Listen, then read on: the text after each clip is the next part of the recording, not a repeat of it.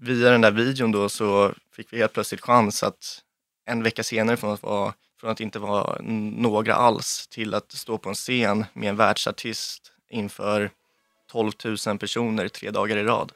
Det är egentligen helt sjukt hur vi ens vågade göra det. Vi hade ju aldrig stått på scen förut. Jag tror inte folk fattade det heller. Att vi, vi hade ju aldrig uppträtt tillsammans förutom på gatorna. Jag heter Johannes och du lyssnar på Drömpodden som presenteras i samarbete med Visma SPCS som hjälper mig och många andra att förverkliga sina drömmar om företagande. Med deras program Visma e-ekonomi får jag enkelt översikt på mitt företagsekonomi. Programmet kan ta emot och skicka fakturor i alla format och med appen fotar jag smidigt av kvitton och informationen hämtas direkt till programmet. Visma e-ekonomi har även automatisk avstämning mot banken. Det här är helt enkelt en massa av smarta funktioner som gör att jag istället för att lägga för mycket tid på bokföring kan fokusera på det som jag tycker är roligast, som att stå här och prata med dig.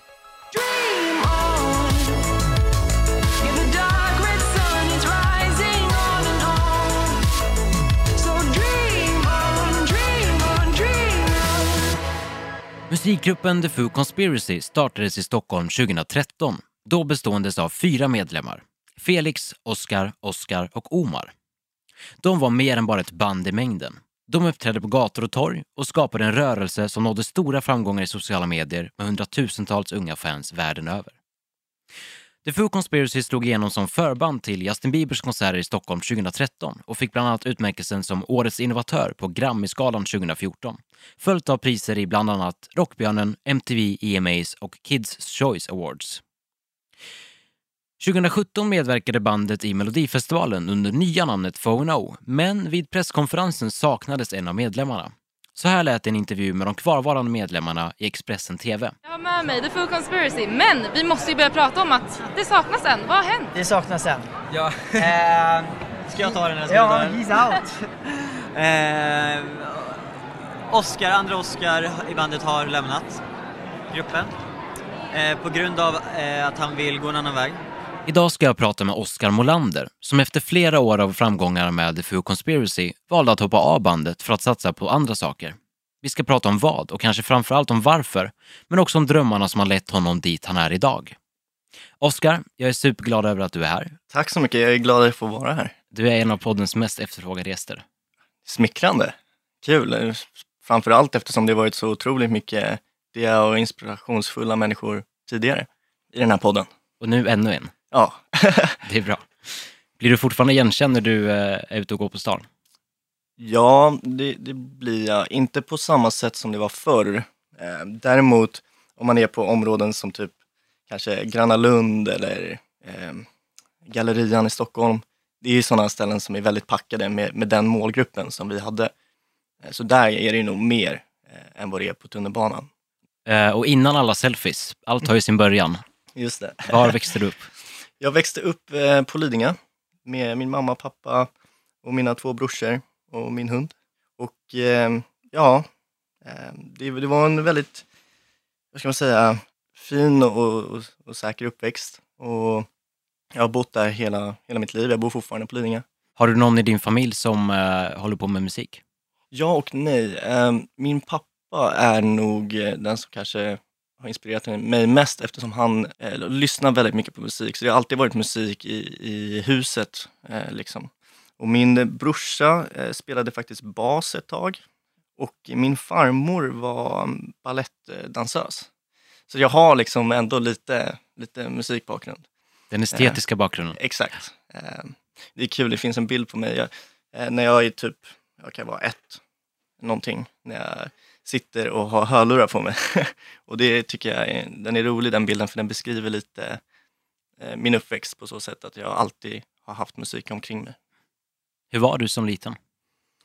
Jag eh, var nog, eh, det är en skön blandning. Jag, jag skulle nog säga att jag var, jag var blyg, men samtidigt som jag var blyg så var jag väldigt beslutsam. Jag hade väldigt mycket starka åsikter och eh, pratade väldigt mycket om mina åsikter. Är kul, mina föräldrar sa ibland när jag var liten att de tyckte jag skulle bli politiker för att jag, jag eh, ja, tyckte om att prata väldigt mycket. Eh, Vad var din främsta fråga? Nej, det kunde, alltså, det kunde vara allt ifrån att argumentera varför jag inte skulle gå och lägga mig. Förstår. sådana saker. Ja. Men eh, samtidigt som det var så, så var jag nog ganska blyg, eh, skulle jag säga. Vad drömde du om när du var liten? När jag var liten så, så jag vill minnas eh, att jag sa att jag ville vara brandman, eh, faktiskt. Kanske var lite vanligt för, för killar i den åldern. Men eh, jag sa att jag ville vara brandman eh, och då kommer jag ihåg att någon frågade mig varför jag ville vara brandman och då sa jag att jag ville vara brandman för att jag ville hjälpa folk. Så min dröm var nog i grunden när jag var liten att jag ville ja, påverka och hjälpa folk. Eh, vilket den är nog än fortfarande idag. Eh, och det är lite kul att man hade sådana tankar när man var så pass liten som 6-7 år. Eh, men det snurrade mitt huvud då. Du följde din farmors fotspår och började dansa. Det gjorde jag eh, och det var kanske inte jättenaturligt egentligen för att jag gick i, i min klass så spelade jag alla fotboll på den tiden eh, när jag var eh, åtta år. Och eh, jag spelade också fotboll men eftersom det alltid var musik hemma så brukade jag dansa också. Vi hade en sån här stor matta som jag brukade stå och dansa på. Eh, det låter jättekonstigt men, men det tyckte jag var väldigt kul och, och min mamma såg att jag tyckte det var väldigt roligt så att hon utan att säga någonting till mig bokade upp mig på en sån här dansklass. Så jag började på en sån här streetdance-grej en gång i veckan och eh, insåg att jag faktiskt var ganska duktig på det. Eller jag fick höra det av min danslärare. Så att jag, eh, och det triggade ju mig ännu mer. Eh, Och jag märkte att ja, det, var väldigt kul. Kanske var, vad säger man, uppmärksamhetsgrej också. gillade att stå i centrum. Eh, Den blyga killen som gillade att stå i centrum. Nej, men så då gick jag på den där danslektionen och det utvecklades till att det blev helt plötsligt fyra gånger i veckan och sen blev det sju gånger i veckan. Vilket gjorde att då kunde jag inte fortsätta med fotbollen. Så då slutade jag med fotbollen Eh, och fortsatte med, med dansen. Och eh, sen så helt plötsligt så utvecklades till att man dansade nästan 20 gånger i veckan. Eh, Och eh, jag, jag älskar att dansa, det gör jag fortfarande faktiskt. Nu slutade jag i och för sig eh, för ett tag sedan, vilket jag kan ofta gå runt och tänka att jag tycker att det är lite tråkigt att jag har gjort. Men, eh, men dansen tror jag i stor ligger i liksom roten av mig någonstans. Och någon gång under 2013 så sattes bandet The Foo Conspiracy ihop av Artist House Stockholm. Exakt. Hur gick det till när du fick, fick komma dit? Det, ja, eh, det, det är en rolig historia. Eh, Jag, eh, man måste nästan gå tillbaka lite för att det är eh, hur det byggdes upp till den grejen. Jag dansade ju den här danslinjen på B23 då. Och eh, det var en musikallinje. Och då sjunger man och dansar man. Eh, och eh, jag eh, sjöng inte så mycket egentligen, det var körlektioner. Och jag var ju bättre på dansen än vad jag var på sången på den tiden. Och då kunde jag liksom hålla mig borta genom att mima på de här körlektionerna, så jag sjöng inte så mycket. Men den här dansgruppen blev ju mindre och mindre med tiden, vilket gjorde att det gick inte lika lätt att gömma sig. Så då fick jag, gick jag vid sidan av eh, i smyg och tog massa sånglektioner. För att jag kände, jag, bara, men jag, måste, jag vill ju vara kvar i gruppen, för det är där det är bäst dans. Eh, så jag tog massa sånglektioner i kanske eh, ja, ett år någonting innan den här audition-grejen kom upp. Och då hade jag en vecka innan det faktiskt sagt eh, till min mamma att så här, ut, utan att veta att den auditionen var på, på gång, att jag sa att det sista jag vill bli är artist. Och jag, jag bara, jag, är- jag vill bli koreograf, det är dansare jag vill vara, artist verkar jobbigt. Och sen kom den här auditionfrågan upp och då sa jag till min mamma, jag bara nej, nej det här är inget för mig, jag, jag ska inte gå. Eh, och, men då sa han, men det är, det är bra träning för du kommer ändå behöva gå på massa auditions i alla fall. Så att, varför inte bara träna? Så jag bara, ah, okej, ja, men jag, jag går väl och tar den här eh, auditionen. Eh, tillsammans då med, med andra kompisar från, från min dansgrupp. Eh, vilket resulterade i att jag kom med i gruppen i alla fall och det öppnades upp en helt ny värld för mig. Och ni började uppträda på gator och torg. Det gjorde vi, det gjorde vi. Er Eh, första video som ni la ut Mm. på er YouTube-kanal, Mm. Kangaroos, där dansar ni på Drottninggatan eh, till er egen låt. exakt. Och den har nästan två miljoner visningar idag. Ja, det är sjukt. Det är Hur- riktigt sjukt. Hur kändes det när det tog fart? Det, det gick så, jag tror att folk inte fattade, framförallt inte vi, hur, hur fort det gick. Eh, Vi var ju ganska unga på den tiden, vi var ju 15, 15-14 år. Och eh, höll ju egentligen bara på med det vi älskade att göra, vilket var att dansa och sjunga. Och eh, på den, vi hade ju inte några följare på, på den tiden i, i början. Så då blev det naturligt att gå dit där folk är, vilket är på gatorna. Eh, och eftersom vi kan, kunde dansa och sjunga så blev det också naturligt att det blev mer intressant att kunna gå på gatorna och dansa för att folk tycker om att kolla på det. Eh, så då gick vi dit och bara spontant egentligen ja, gjorde en typ av uppvisning eller vad man ska säga. Jag kommer ihåg jag och eh, Felix hade koreograferat den där dansen eh, under typ, det tog oss nio timmar typ, att göra den dagen innan. Sen gick vi ut och eh, det samlades massa folk och man märkte att folk gillade grejen. Det låter lite spontant. Väldigt spontant, det var otroligt spontant. Men jag tror att det var också var det som var charmen i det hela, att det, det fanns ingen typ av superplan. Eh, utan det handlade mer om fyra killar som bara tyckte det var kul att dansa och sjunga och ville att folk skulle se det. Och det här filmades och så lades lades det upp på Youtube och vad hände sen? Det gjorde det. Eh, och ja, det är så sjukt att tänka tillbaka på sånt här, för man, man gör, det är lätt att man inte tar sig tiden till att tänka tillbaka. Men eh, vad som hände efter det, då kom vi i kontakt med hela Justin Bieber-konserten. Eh, för han skulle ha konsert i Stockholm. Och eh, via den där videon då så fick vi helt plötsligt chans att en vecka senare från att vara, eller om det var två veckor, från att inte vara några alls till att stå på en scen med en världsartist inför 12 000 personer tre dagar i rad. Och det, det är egentligen helt sjukt hur vi ens vågade göra det.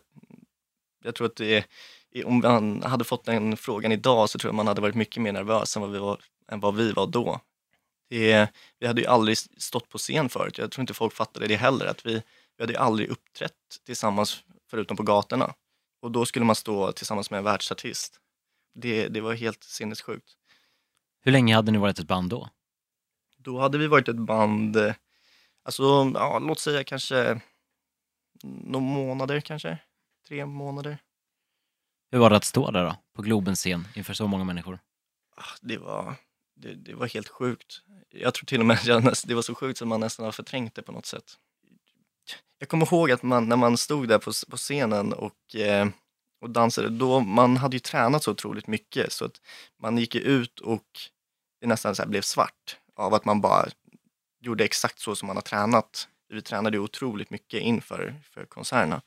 Så när man väl stod på scen, man var nervös innan, men så fort man kom ut, då tappar man nervositeten för att du hade inte plats med den i din hjärna för att du hade så mycket andra grejer att hålla koll på just då. Men sen så när man hade kört då, vi körde kanske en halvtimme eller om det var en kvart, nej halvtimme tror jag nästan det var, när man kom ut, alltså, eller tillbaka från scen, då när allt liksom släppte och man insåg vad man hade gjort, så bara, jag kommer ihåg att man var nästan nära på att svimma då de första två nätterna för att man var helt slut och bara insåg hur, hur sjukt det var. Ja, någonstans tror jag att det är, det är många, många har den drömmen att kunna få stå på Globen liksom, när man är 15 år gammal. Verkligen. Jag var där. Ja, det var det? Vad kul! Vad kul! Det här var alltså 2013 ja. Ja. Det är ett tag sedan. Ja, det är det. Och det känns som det var igår. Det, det är sällan man, man, som sagt, som jag sa, tänker tillbaka på det eh, och inser hur, hur sjukt det faktiskt var. Och att de ens, jag kan tänka mig att skivbolaget var lagom nervösa när de släpper ut fyra 15-åriga killar som aldrig stått på scen tillsammans förut. Kanske fått chans att repa i någon vecka innan. Vanligtvis repar ju folk kanske ett halvår inför sådana grejer. Så det var, det var något eh, extraordinärt, absolut. Fick ni träffa Bieber? Nej, det, alla frågar ju det. Eh, och det var ju alltid lika pinsamt att svara på den frågan för att eh, vi fick ju inte träffa honom. Nej. Eh, och vi, vi var ju för sig inte jättebesvikna över det eh, som alla andra blir som får höra att vi inte fick träffa honom. Eh, eftersom vi fick hela den andra upplevelsen. Men eh, han, han sa att de frågade honom om han ville träffa oss, men han hade inte tid då tydligen. Sen så gick ju brandlarmet i, i hela backstage. Så jag vet inte vad han gjorde där borta, men han hade i alla fall inte tid. Okej. Men ni har också varit förband till One Direction i eh, Göteborg. Exakt. Och de träffar ni. De träffade vi. Det var kul. Vi var faktiskt, vi blev ju kallade med en lite finare titel på den konserten. Vi blev ju kallade special guests. Ah. Eh, inte för att det är någon skillnad, men det, det låter coolare. Nej, det, det var också otroligt coolt att köra eh, Ullevi. Eh, Det är ju en väldigt idyllisk eh, arena och eh, att få ha en konsert utomhus också är väldigt annorlunda. Men där, där tror jag man kunde ta till sig upplevelsen lite mer än vad man kunde i hela bibelkonserten. För bibelkonserten, då var man, hade man så otroligt mycket att tänka på. Man var, allt var så nytt. Så där var det mer att man utförde ett jobb. På, på um, One Direction-konserten så var det nog lite mer att man kunde njuta och känna shit vad sjukt att jag står på samma scen som de här personerna som är ja, men, världs, supervärldsartister. Jag menar, jag tror att det var, en, det var en stund där man fick njuta väldigt mycket. Och jag har hört från, eh, från Omar, som Mm. eh, vi båda känner, Ja, som också med, exakt. var med i bandet, att de kunde en av era låtar. Mm. Mm.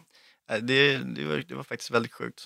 Vi eh, hade ju, vissa av dem eh, i One Direction kände ju folk som vi också hade jobbat med, så vi hade ju någon typ av länk mellan dem.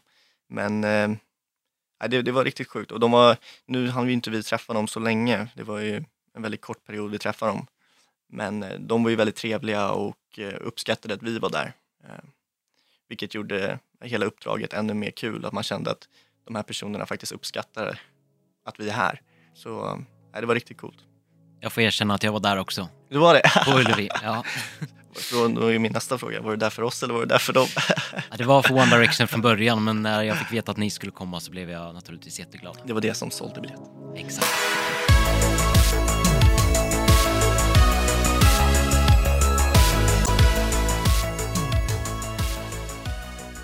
Men mellan det här, Mm. Justin Bieber och konserten där ni någonstans blev ett namn för svenska folket kanske Mm. och eh, liksom fram tills du slutade egentligen och Exakt. Lite närmare One Direction-konserten och sådär. Mm. Vad hände däremellan? Ni har gjort massor av musik såklart. Ni har gjort en bok. Mm. Var det en bok eller var det två böcker? Eh, vi gjorde en bok, men sen var det tidningen Frida gjorde en bok om oss också. Ah, okej. ja. Eh, Och ni har sålt slut flera turnéer och mm. ni har varit utomlands en hel del. Berätta lite om, om de här åren. Vad, vad hände? Nej, alltså det, det... Jag tror att det är få människor som, även jag, som ibland tänker tillbaka och förstår ändå resan som det var. Ehm, många kanske, eftersom vi är förknippade med en yngre målgrupp, så tror jag att det var många äldre som inte riktigt hade koll på vad vi, vad vi gjorde och vad vi har gjort. Till exempel när vi fick, vi från början började att stå på, på scenen som förband till One Direction, eller så här, till eh, Justin Bieber på Globen-scenen, vilket var en världs, världsstjärna redan då.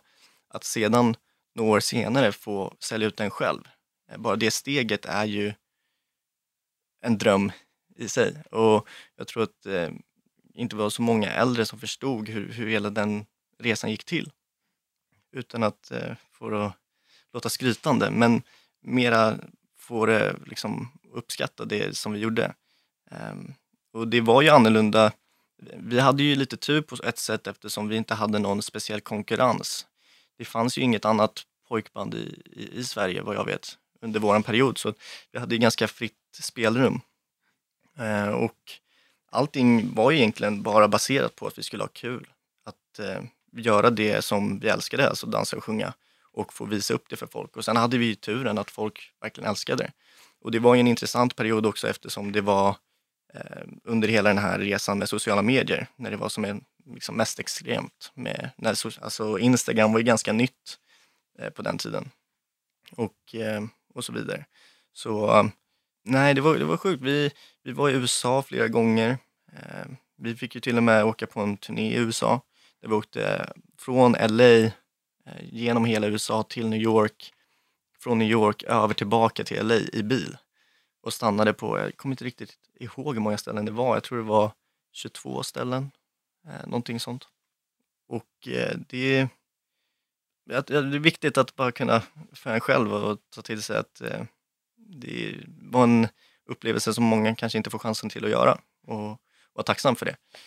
Samtidigt som det var såklart väldigt mycket jobb. Eh, det, att, jag brukar säga att eh, alltså, vara artist är inte ett jobb på det sättet utan när man är artist så måste man leva med det. Det blir någonstans en, en livsstil. Det är inte så att du går till jobbet klockan åtta som artist och går hem klockan fem, utan du måste, och speciellt när, med den målgruppen som vi hade, att alltid uppdatera, alltid, eh, för folk vill ju alltid veta vad man gör. Eh, och då måste man ju tillföra, eller förse dem med, med bilder och, och allt som det har att göra. Och det låter som att det är såklart inte är världens svåraste, jobbigaste jobb, men det är ändå någonting som det alltid ligger i bakhuvudet att så här, ja just det, jag måste uppdatera, just det, jag måste göra det här, jag måste göra det här. Men vad kan man säga, presenten av det blev ju att vi fick uppleva alla de här sjuka sakerna som många inte får. Vad är det sjukaste du upplevt? Ja, det finns ju specifika händelser, men eh, sen finns det ju sådana här stora saker, typ som, jag kan ju tycka att när vi körde Globen, eh, och faktiskt inte bara körde Globen, utan vi sålde ut Globen, kan vara något av det sjukaste jag upplevt. Att, att bara stå på den scenen och se alla människor som har aktivt av sina egna pengar gått och köpt en biljett för att kolla på, på mig som, och, som jag anser bara vara som vem som helst. Varför vill de köpa en biljett egentligen? Eh, och det, det var en riktigt sjuk, sjuk eh, upplevelse. Sen finns det ju sådana här fans, eh, fanshändelser som också är lite roliga eh, och läskiga samtidigt. Som, jag kommer inte riktigt ihåg exakt vad frågan var, nu pratar jag bara på. Men, eh, Nej men sjukaste upplevelsen. det finns ju en eh, händelse som jag pratat om lite förut. När jag eh, eh, stod eh, och eh, skulle göra några mackor. Typ. Jag hade sovit och vaknade mitt i natten klockan tre och skulle gå upp och göra några så här mackor i köket. Och då har vi en, ett stort fönster ut mot gatan. Eh, och så står jag där och med ryggen åt fönstret och känner hur det slår upp en blixt. Eh, och jag tänker, shit, vad är det där? Var det liksom blixten utomhus? Så jag vänder mig om och kollar och ser att det står tre, fyra tjejer och, och fotar mig när jag står i kalsonger tre på natten i mitt hus. Och där någonstans tror jag man fattar hur, hur långt det hade gått, hela grejen.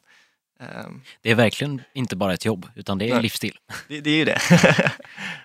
Men eh, samtidigt otroligt mycket kärlek man, man har fått av, av hela resan och allting. Det är helt sjukt hur mycket dedikerade fans som lade ner, la ner ofantligt mycket tid på att, på att träffa oss och på att eh, supporta oss och, och eh, någonstans göra våra drömmar verkliga. Eh, så det är mycket, mycket fansen att tacka faktiskt. Vad var er dröm? Ja, det där är faktiskt intressant. Jag tror aldrig att vi hade en specifik dröm på det sättet. Jag tror att vår dröm i sig var att alltid bli bättre. Alltid utvecklas, alltid ta sig vidare. Eh, aldrig bli nöjd, tror jag. If that makes sense. Eh, nej, jag, jag tror att det, det var så. Sen så var det ju såklart delmål, alltså deldrömmar eller vad man ska säga, typ som Globen eller typ som att ta sig till USA, bli signad i USA, alla de grejerna. Typ som Grammis. Det är massa sådana där fantastiska saker som absolut också var drömmar, men den stora drömmen var att alltid bli bättre. Och i slutet av 2016 så valde du att lämna allt det här. Ja, exakt, exakt. Varför gjorde Ja. du det? Ja, det är det ju många som, som undrar. Och ehm, jag tror att man nästan måste backa spåret lite för att, för att förstå det eh, riktigt. När vi började så, så var vi ju väldigt unga och då var ju allt väldigt baserat på att man mest tyckte att det var kul att bara eh, hänga med och alla fans som skrek och hela den grejen. Eh, och sen så när man blev kanske 18, 17, då blev det lite mer viktigt hela skapandeprocessen. Eh, och då la man väldigt mycket fokus på det. Och någonstans där, i den perioden, tror jag att jag hittade någonting som jag verkligen brann för. Någonting som jag kände, shit, jag kan sitta här inne 24 timmar om dygnet. Och kände någonstans då att det var roligare att skapa än att synas kanske, om man ska säga. Jag tyckte det var roligare att kanske sitta i studion än att vara på en gala. Och eh, sen så ville ju då de eh, grabbarna göra Melodifestivalen eh, och jag kände att det inte riktigt var det spåret som jag var på. Eh, det som, som jag tyckte var kul. Så då blev det naturligt för oss att, ja, vinka av varandra och, och respektera varandra. Att, eh, vi ser på hela eh, artisteriet på olika sätt. Det var den vägen de ville gå. Eh, men jag har full respekt till det och jag kände att nej, det är inte riktigt det jag vill göra, utan jag vill göra min grej. Eh, och de respekterade det. Eh, så det var ganska eh, smärtfritt eh, avslut. Och eh, jag är eh, ändå glad att jag, jag gjorde det nu i efterhand. Jag har fått uppleva väldigt mycket roliga saker nu och eh, är väldigt nöjd med, med mitt beslut. Ehm, och eh, kan känna att när jag tittar tillbaka på hela FO-perioden så kan jag se liksom att vi, vi var på toppen när, när jag hoppade av. Och det kommer liksom bara vara ett fint minne för mig någonstans. Vad sa du i ögonblicket när du skulle hoppa av? När du hade bestämt dig? Till mig själv eller till dem? Ja, men jag tänker till dem. Hur gör man slut Ja. med ett band som man har spenderat Mm. så mycket tid och energi på? Intressant. Ja, jo, det är sant. Eh, ja, alltså oftast i sådana här saker så br- brukar det ju sluta i bråk. Eh, vilket jag kan tycka är, tycker så synd om människor som väljer att sluta en sån grej i bråk. Eh, när man ändå har liksom lagt ner fem, fyra år tillsammans. Eh, så hade ju jag turen att det inte var för mig och oss. Utan jag tror jag var ganska noga under en väldigt lång period. Det var kanske en period på två månader eh, där jag eh, berättade för dem att det här är inte vägen som jag tror att jag är sugen på att göra. Jag har det här, tycker att jag vill göra så här. Och eh, de lyssnade och tyckte ah, kanske att jag borde hänga med dem och jag förklarade varför jag inte jag tyckte att det var, var rätt för mig. Eh, Och någonstans där förstod de, eh, förstod de varför jag ville göra som jag ville göra. Och eh, de kände, ja men absolut, kör din grej så, så kör vi. Och eh, sen så, jag tror att det aldrig riktigt kändes som ett avslut heller för att sen efter det så sågs vi ju, eh, fikade, satt i studion tillsammans och pratade som att vi alltid, alltså, eller som vi alltid har pratat.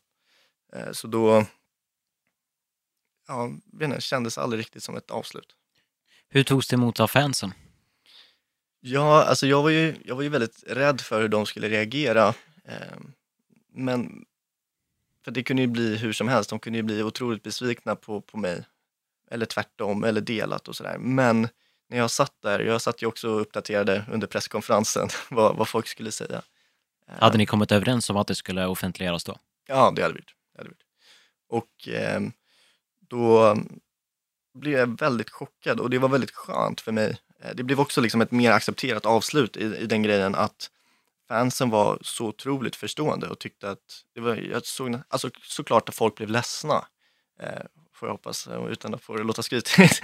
Men eh, folk eh, sa i alla fall såklart att de blev ledsna, men någonstans glada också för att de såg att jag fick göra det jag ville göra.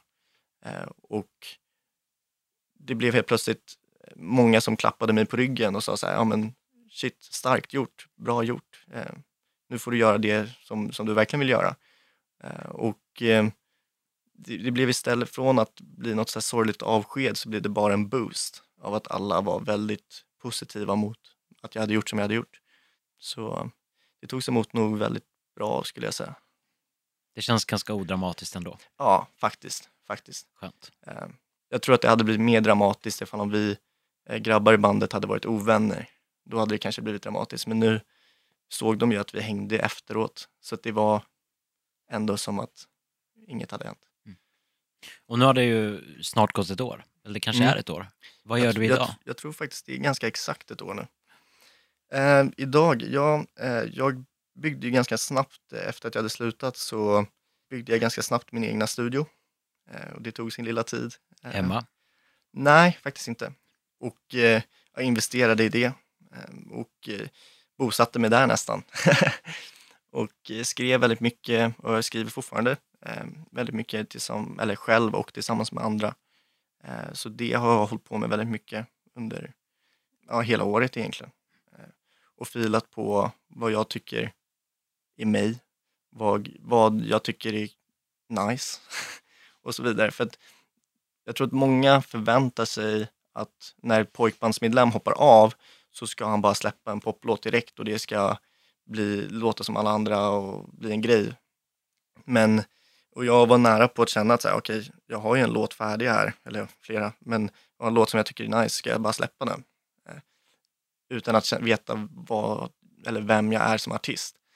Och någonstans där, innan jag gjorde, bestämde mig att jag skulle släppa det, så kände jag bara, nej, nej, jag, jag har ingen tidspress på det sättet. Jag, det känns mycket bättre att bara ge mig tid att eh, förstå vad det är för musik jag vill släppa och göra det mer betydelsefullt på något sätt. Så eh, då istället så bunkrade jag upp mig i studion och bara skrev.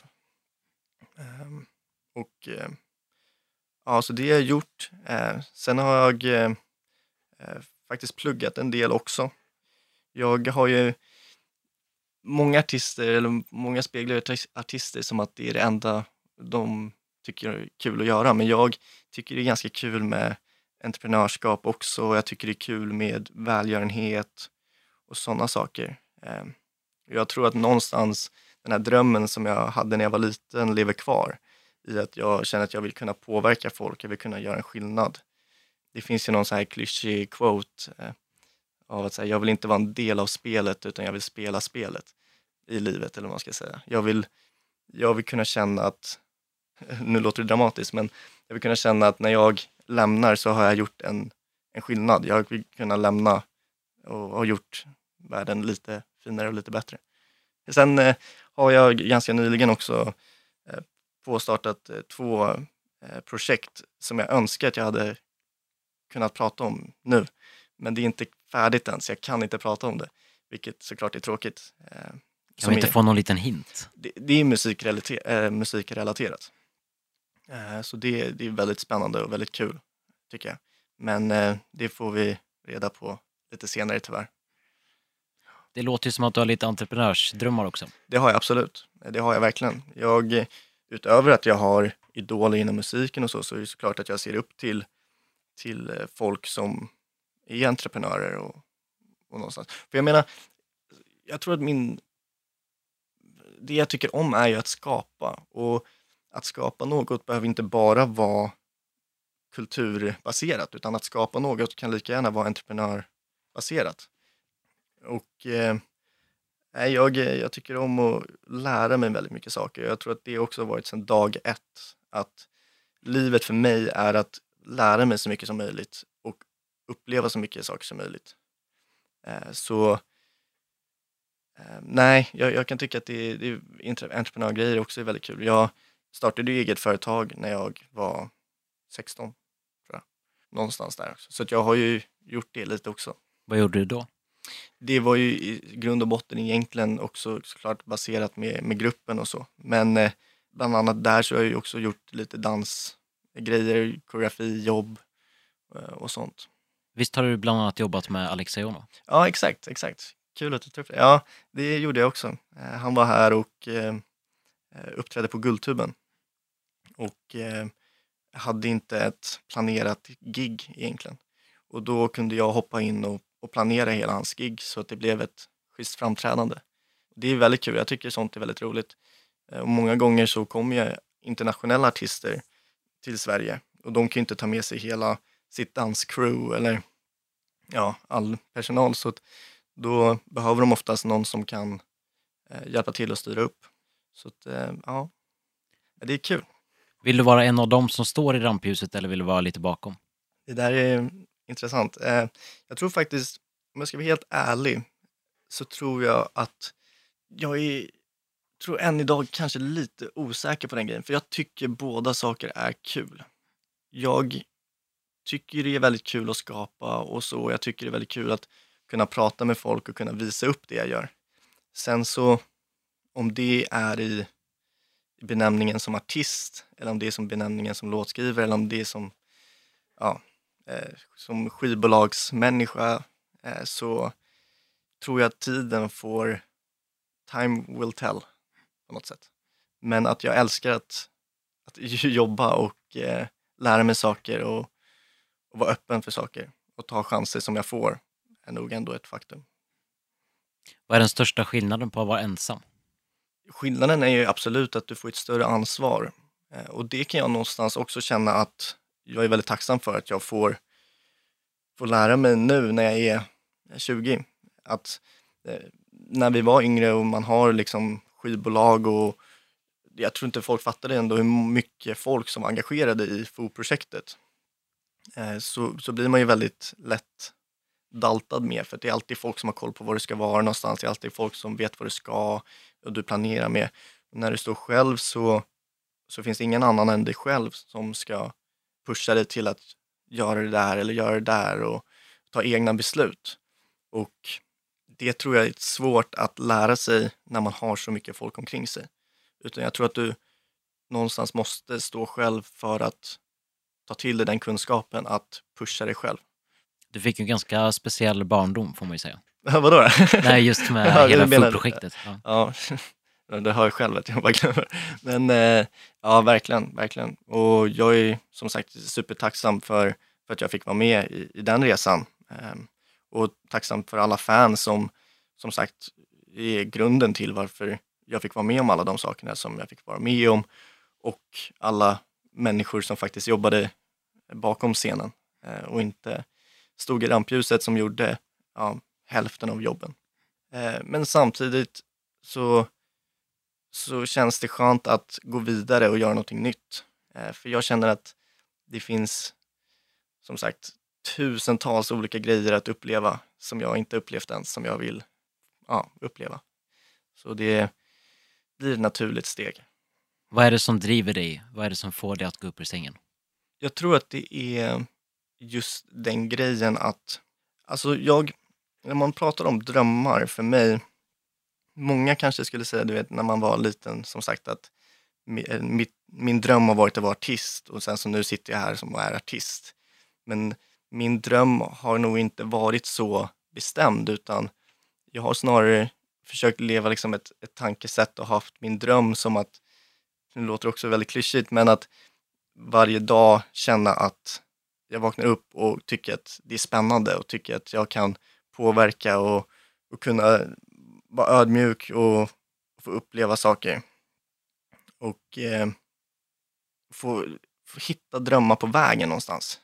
Och eh, det tror jag min resa hittills har varit, att drömmarna har dykt upp på vägen utav att jag har försökt haft ett tankesätt hela tiden att ta mina möjligheter när jag får dem och alltid pusha mig själv till att bli bättre.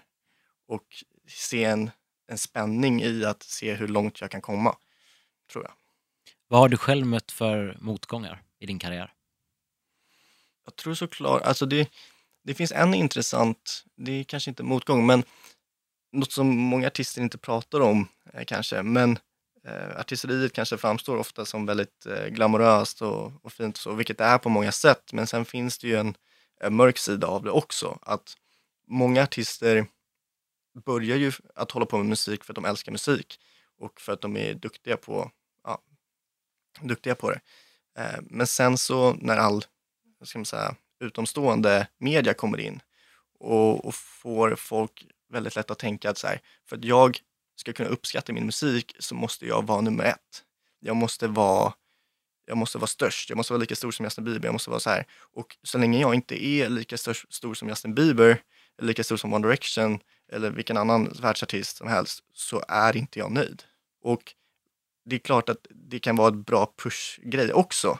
Men det kan väldigt lätt gå överstyr från att vara en motiveringsgrej till att bli någonstans en deppgrej. Att man känner så här, ja men shit, nu har jag hållit på här i ett år och jag är ändå inte lika stor som Justin Bieber.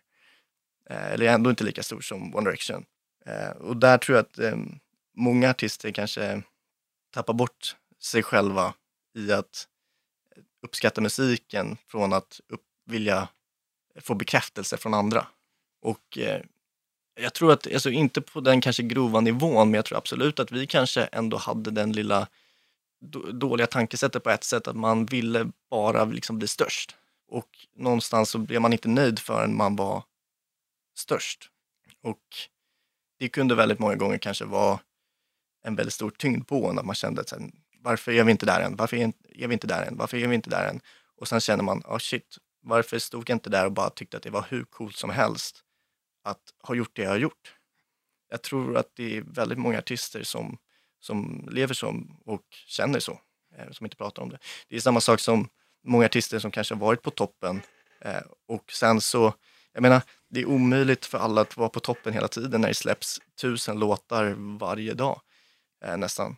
Och att då, om man tappar lite av sin fame eller vad man ska kalla det, att eh, inte känna att det man gör är lika bra då helt plötsligt bara för att du inte får samma uppmärksamhet. Och det kan väldigt snabbt bli, tror jag, en, en negativ cirkel.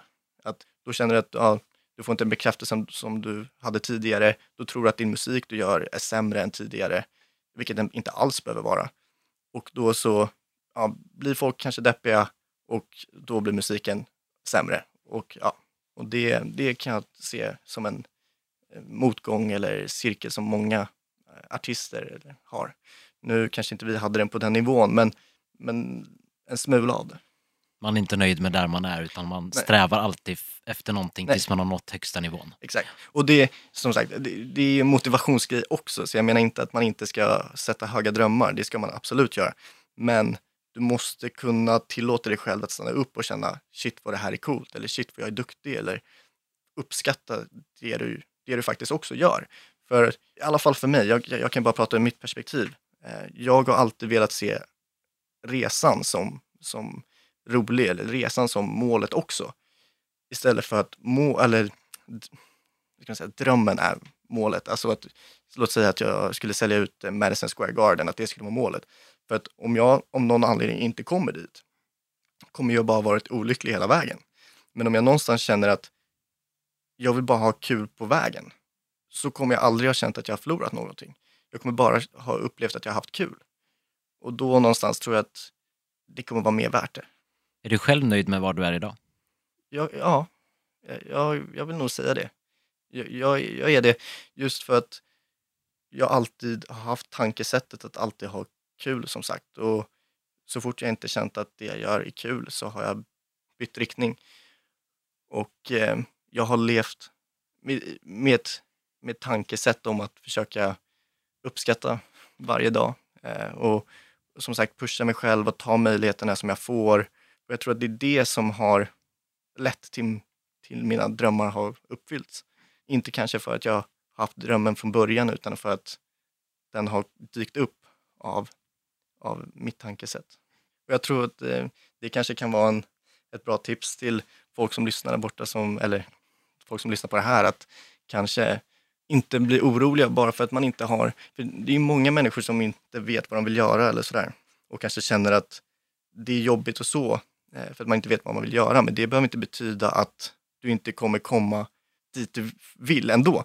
Jag tror att om man bara har ett öppet tankesätt och vill lära sig saker och, eh, och är ödmjuk så tror jag att du kommer kunna komma väldigt långt bara på det.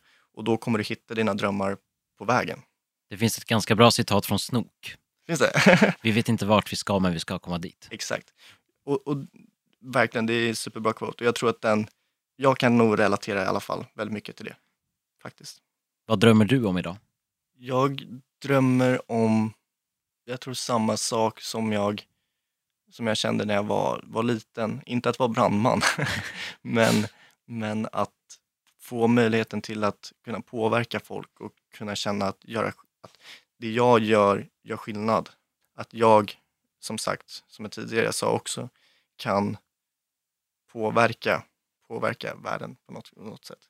Och inte bara känna att jag har dykt upp, använt mig av vad ska man säga, världens resurser eller det och sen så taggat. Utan jag har faktiskt kommit och bidragit på något sätt. Vi får väl se om du eh, skapar skillnad med hjälp av entreprenörskap eller Ja. artisteri eller båda två kanske. Exakt. Som sagt, vi vet inte vad jag ska, men jag ska komma dit. Vi ska börja runda av och jag tänkte fråga dig om tre stycken tips för att våga.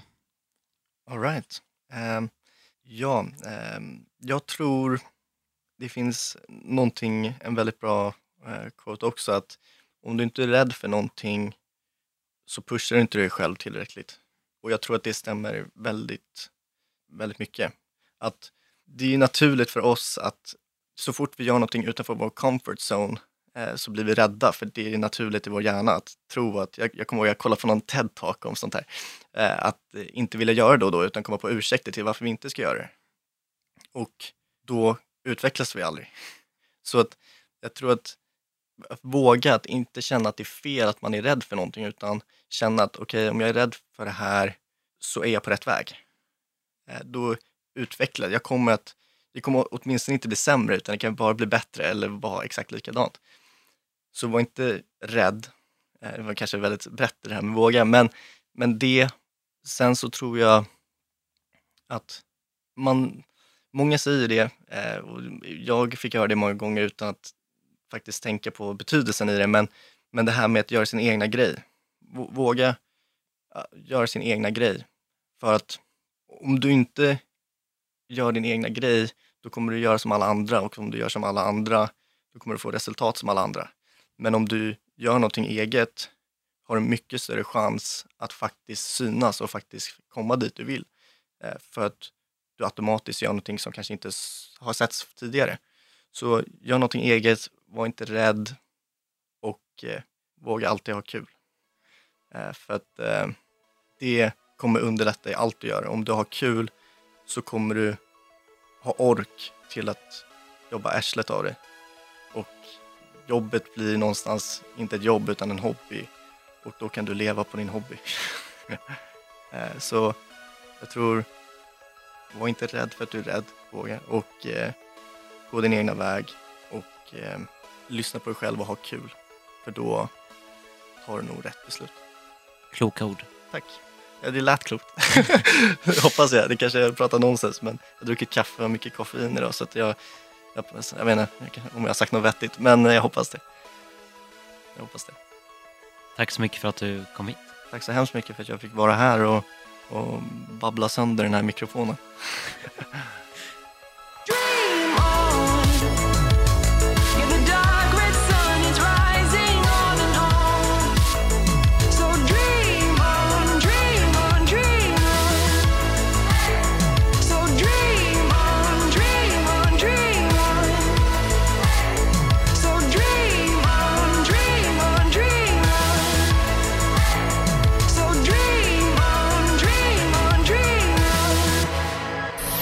versiones of I Like Radio.